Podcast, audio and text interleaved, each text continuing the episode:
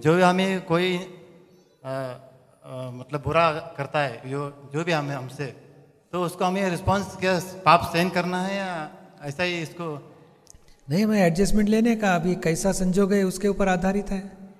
कोई बुरा करता है तो हमें पॉजिटिव लेने का उसका चलो हमारा कर्म में से हमें मुक्ति देता है महान उपकार उसका। नहीं पाप पाप सहना है कमजोरीपन नहीं नहीं बताता है। नहीं नहीं पाप सहना है पाप छोड़ दो ने वो वो सब गई बातें गई अभी।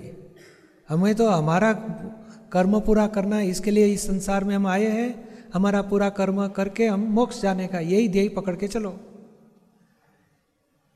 ये अन्याय सहन करना, अन्याय करता ही नहीं तो फिर क्यों उसकी बात आती है? हमारा ही कर्म उसके पास अन्याय कराता है, बोलो। आध्यात्मिक ज्ञान क्या बताता है? कोई भी आदमी मेरे मेरे साथ बुराई का व्यवहार करे, वो मेरा कर्म उसके पास कराता है, उसका दोष नहीं है। वो तो ज्ञानी नहीं रहता ना तो फिर ज्ञान की दृष्टि से जाना है तो यही रास्ता पकड़ना चाहिए। नहीं तो फिर अज्ञान की दृष्टि से चलना है तो जो आपके पास वो उसका अज्ञान के गुरु दूसरे है हमारे पास तो नहीं मिलेगा वो ज्ञान। जय सचिदानंद।